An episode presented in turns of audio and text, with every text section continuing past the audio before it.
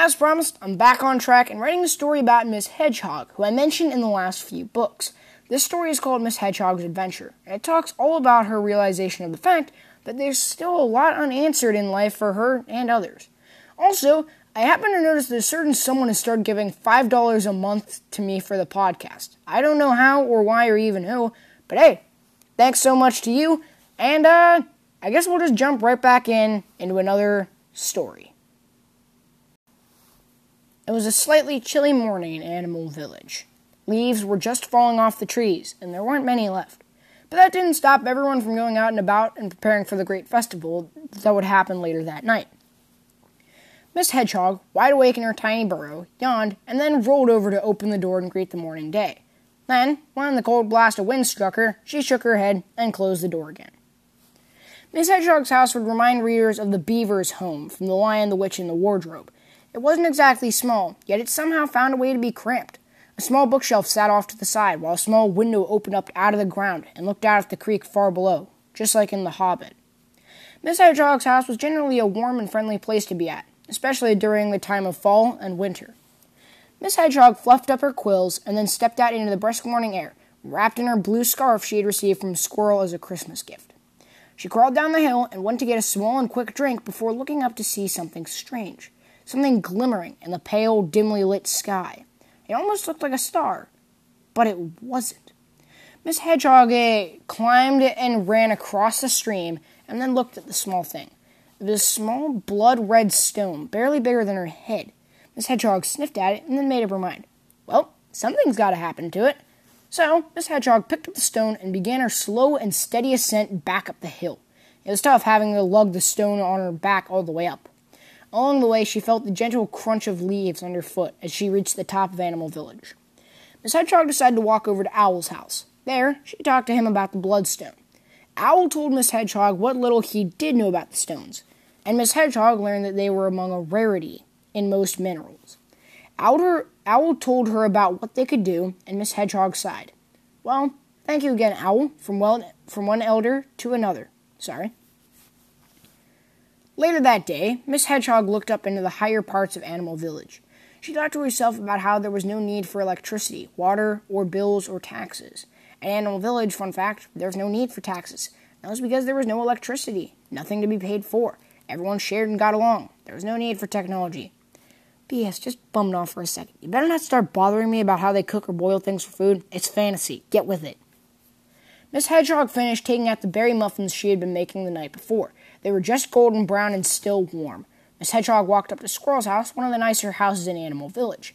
It was then high noon, and the preparations still did not cease. Miss Hedgehog rapped on the door, and a squirrel opened the door. Oh, hi there, Miss Hedgehog. Come on in. Thank you, Squirrel. Squirrel's house, as Miss Hedgehog observed, was quite possibly the most modern house in Animal Village. With high ceilings, furniture of all kinds of animals, and a balcony overlooking Animal Village, it was a very spacious house. Miss Hedgehog sat down, being careful not to ruin the bed of leaves she was sitting on. Oh, I just love this house. I came by to gossip, and to deliver these. Miss Hedgehog laid down the basket on Squirrel's table. Well, remember, Squirrel, Miss Hedgehog said after a while, those muffins are for the festival. You're more than welcome to help yourself if you like. Miss Hedgehog waved and then walked out the door. As she walked back across the crunchy, dry leaves, she happened to look up and see Owl hang streamers and ornaments from the trees. Miss Hedgehog used her home and all of her appliances at hand to create a whole menu of food, drinks, and desserts.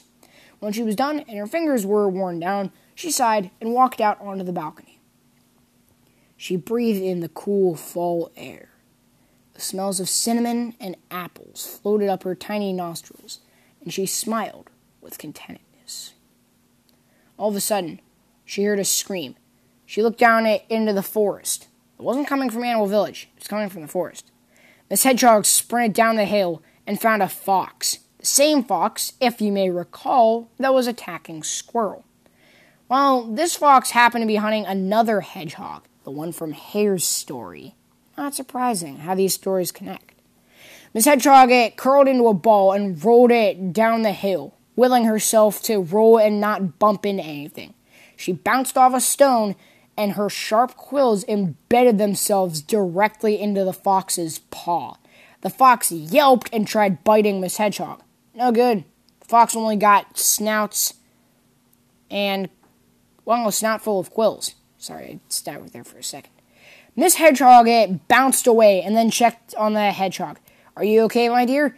Yeah, I'm fine, the little hedgehog said, and he sprinted away into the undergrowth, burying himself in a pile of leaves, dirt, and twigs. Miss Hedgehog then turned around, her fists up, almost like a boxer. A very furry, quill filled boxer.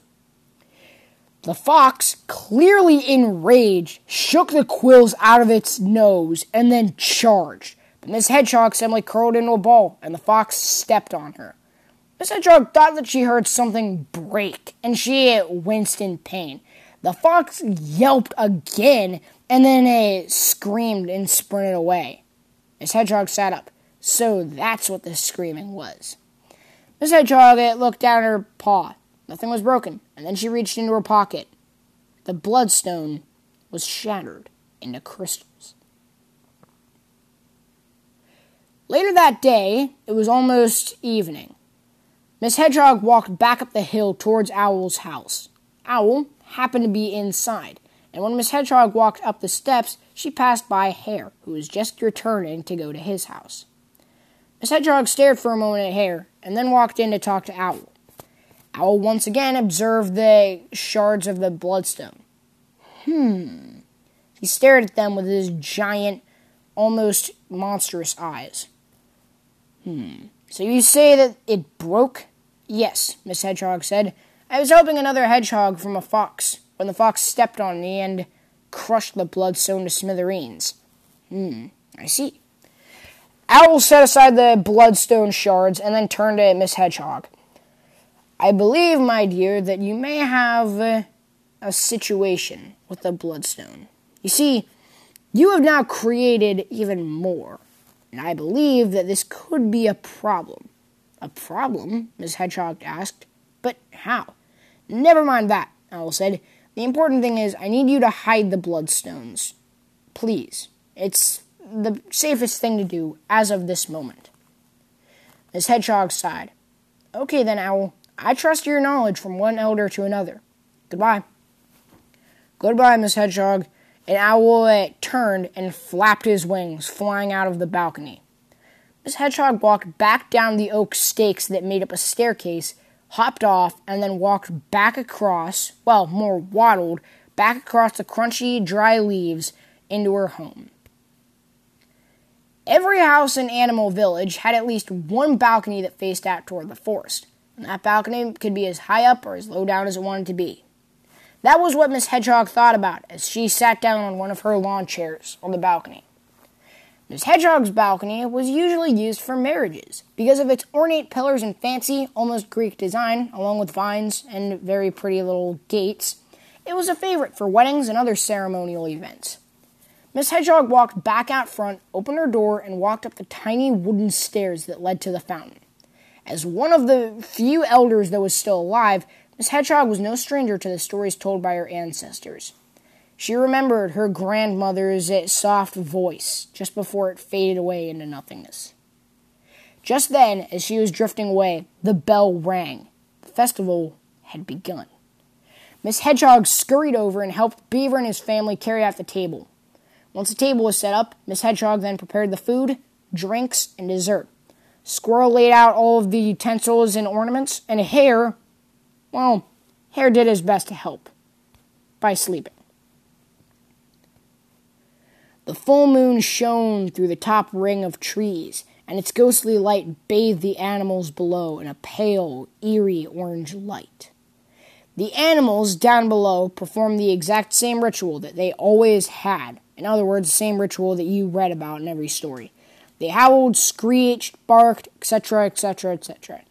Then, when their eerie noises had ended and the ritual was over, the festivities began.